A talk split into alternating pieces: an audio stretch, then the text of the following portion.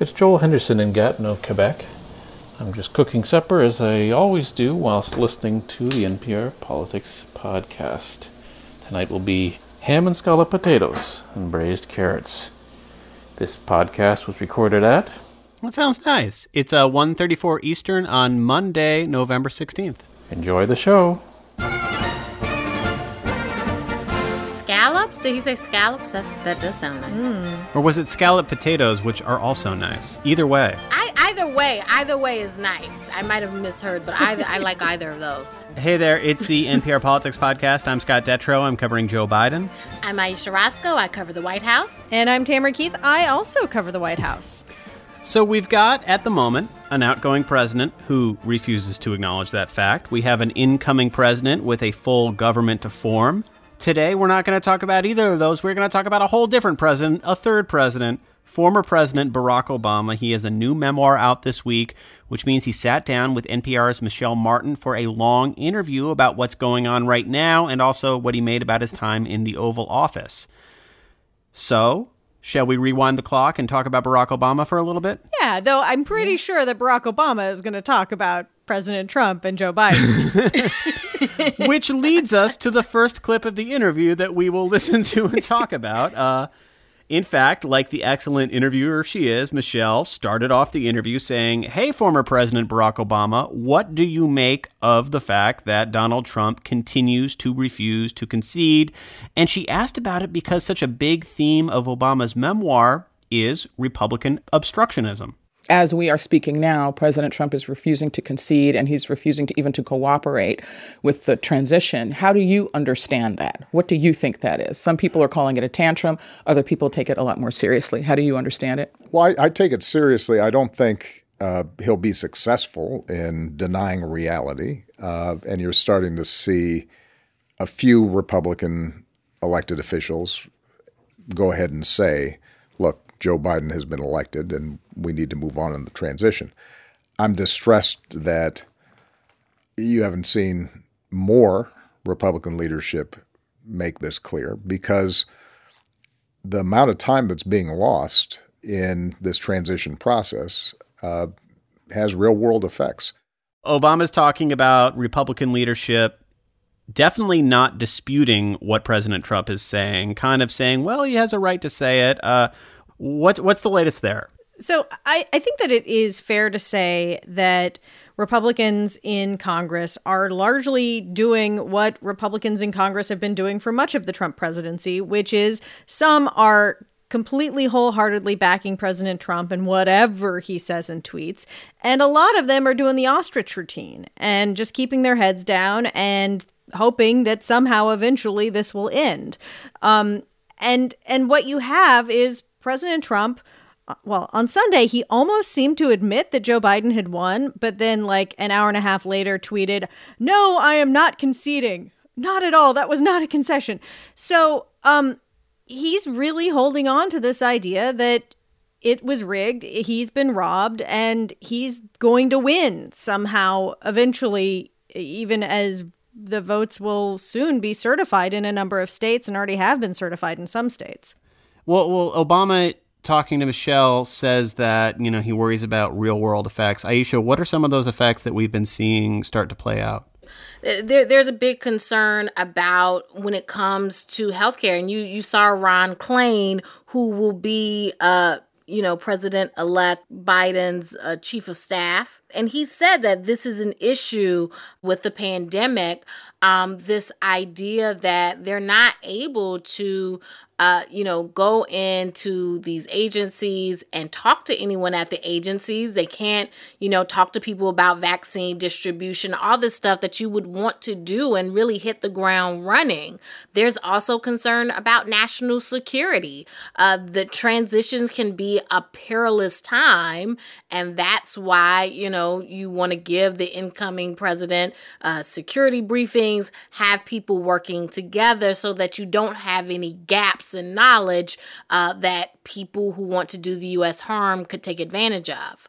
You know, one thing Obama has mentioned as he does this round of interviews is that for all of his disagreements, I mean, he ran his entire presidential campaign being the anti George W. Bush. Iraq was such a huge issue in that presidential campaign, and yet they had a very smooth transition. A lot of people have like pointed to the pictures of George Bush's daughters showing Obama's daughters how to like slide down a ramp in the White House, you know.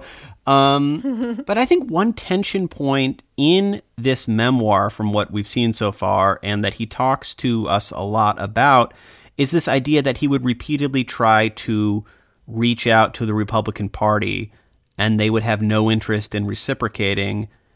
And Joe Biden seems to be taking the same stance right there. And, and, Obama seems to be saying that was kind of a mistake, but it was kind of not a mistake.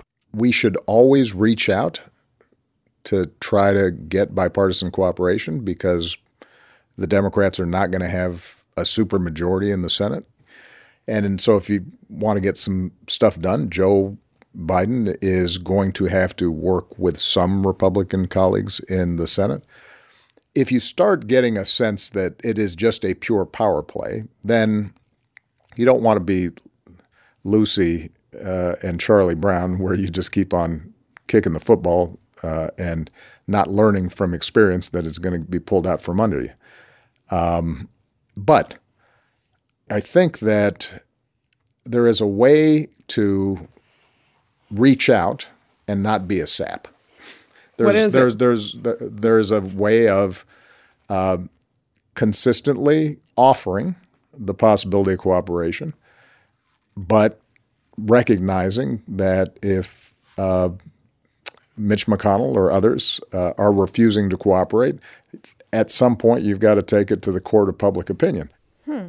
And that, that feels like a subjective line, though, and I wonder. I mean, a large part of the Democratic primary was was some portions of the Democratic Party saying often Obama had the wrong instincts there. And you know, I mean, I think that there there is a question of are we past the time in this country where you're going to get these big bipartisan measures uh, you know, is that even a way that you can govern? You know, Obama did say later on in that interview that he thought that the public um, might punish Republicans for obstructionism, but they weren't. Like that's so they were able to keep doing it um, because they weren't. So when so even when he says take it to public opinion, um, the public doesn't seem to much mind if politicians don't work together.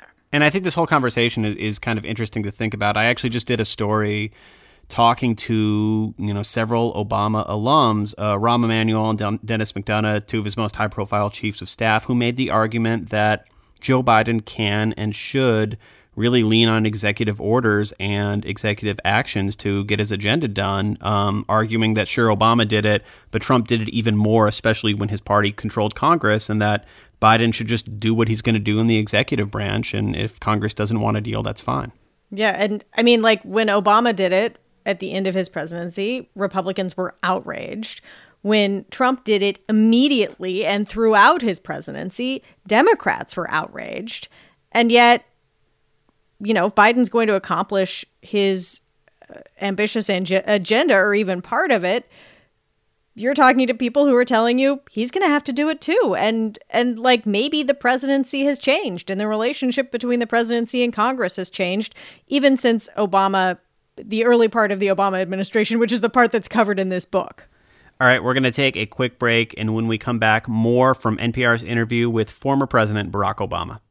Support for this podcast and the following message come from the Annie E. Casey Foundation, developing solutions to support strong families and communities to help ensure a brighter future for America's children. More information is available at aecf.org.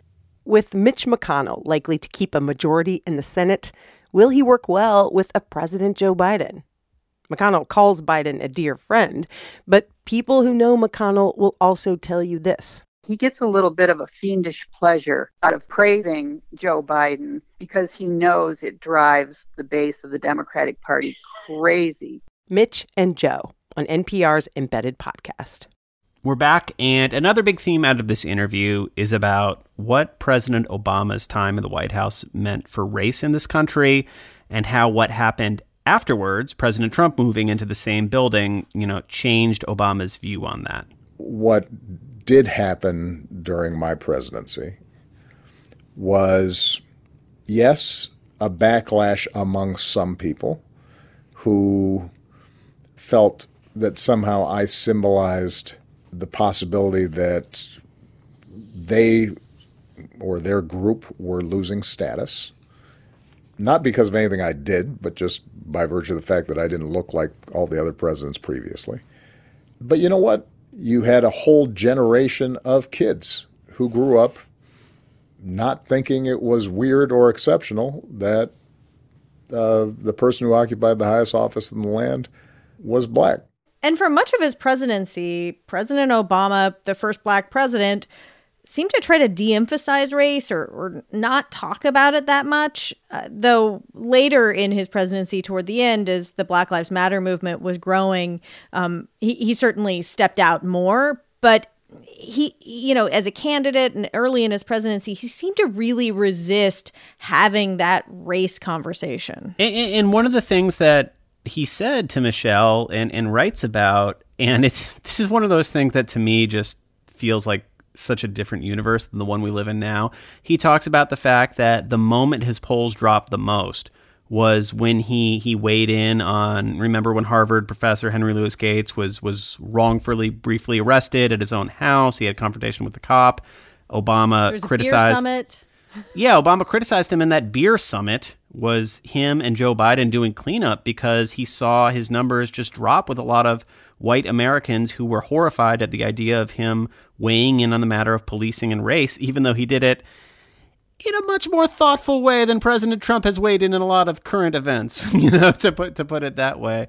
But but Obama says that that was a moment where he realized that it was it was a fraught issue for him to to wade into because of the issue of policing. And I think that was the moment where he said that the issue of policing in particular and the racial implications of it um that was something that i guess he realized and and i would see even later on you know when i covered him in that last year of his presidency there were black men who were killed by the police and he was speaking out about it and there was all of this turmoil um, but he was always trying to walk this line between saying, yes, Black Lives Matter. I, you know, I understand that. Yes, police can, you know, there is police brutality, but I think most police officers are, you know, you know, trying to do the best that they can. But regardless of what he said, you his critics always said that he was stirring yeah. up a race war. Um, and for those on the left who were critical of him, they always felt like he was being too cautious and too careful and that he wasn't um, doing enough. And let's end on that note because because Michelle really pressed Obama on this one point because Obama seems a little like uncomfortable. I mean, as much as he benefited from it a lot, he seems a little uncomfortable with the idea of like a president as like a personality defining lifestyle brand that people rally so much of their lives around, which we've seen in different ways. And and she asked him how that de-escalates, how you walk off that that ramp that we've gone down you tried to not make yourself the center yeah. of everything and you are telling us that that didn't work. Well uh, you know i think part of it is is uh, investing more in uh, in getting folks to pay attention downstream. Look uh, there's a reason why a big emphasis of my foundation the work that i really want to be doing for the next 20 years is investing in the next generation of leadership that's where a lot of the change is going to happen. One of the reasons is, and I've done a lot of uh, work with some of the activists, uh, reminding them the vast majority of criminal law is state law. Of course, one of the great criticisms of him, which he seems to, at least on some level, acknowledge, is that he was not able to help Democrats win state legislatures or win down ballot. Um, and and as a result of that, um, you know, uh, redistricting and and all of these other things continue to give Republicans more power than uh, in many states than Democrats, mm-hmm. despite populations. Yeah. All right. Well, you can listen to the full interview on npr.org. There's a transcript up as well. Um, that is it for today. We'll be back in your feeds tomorrow with more on this transition and, you know, whatever else happens. Uh, I'm Scott Detrow. I cover Joe Biden. I'm Ayesha Rascoe. I cover the White House. And I'm Tamara Keith. I also cover the White House. Thank you for listening to the NPR Politics Podcast. And a special thanks to our funder, The Little Market, for helping to support this podcast.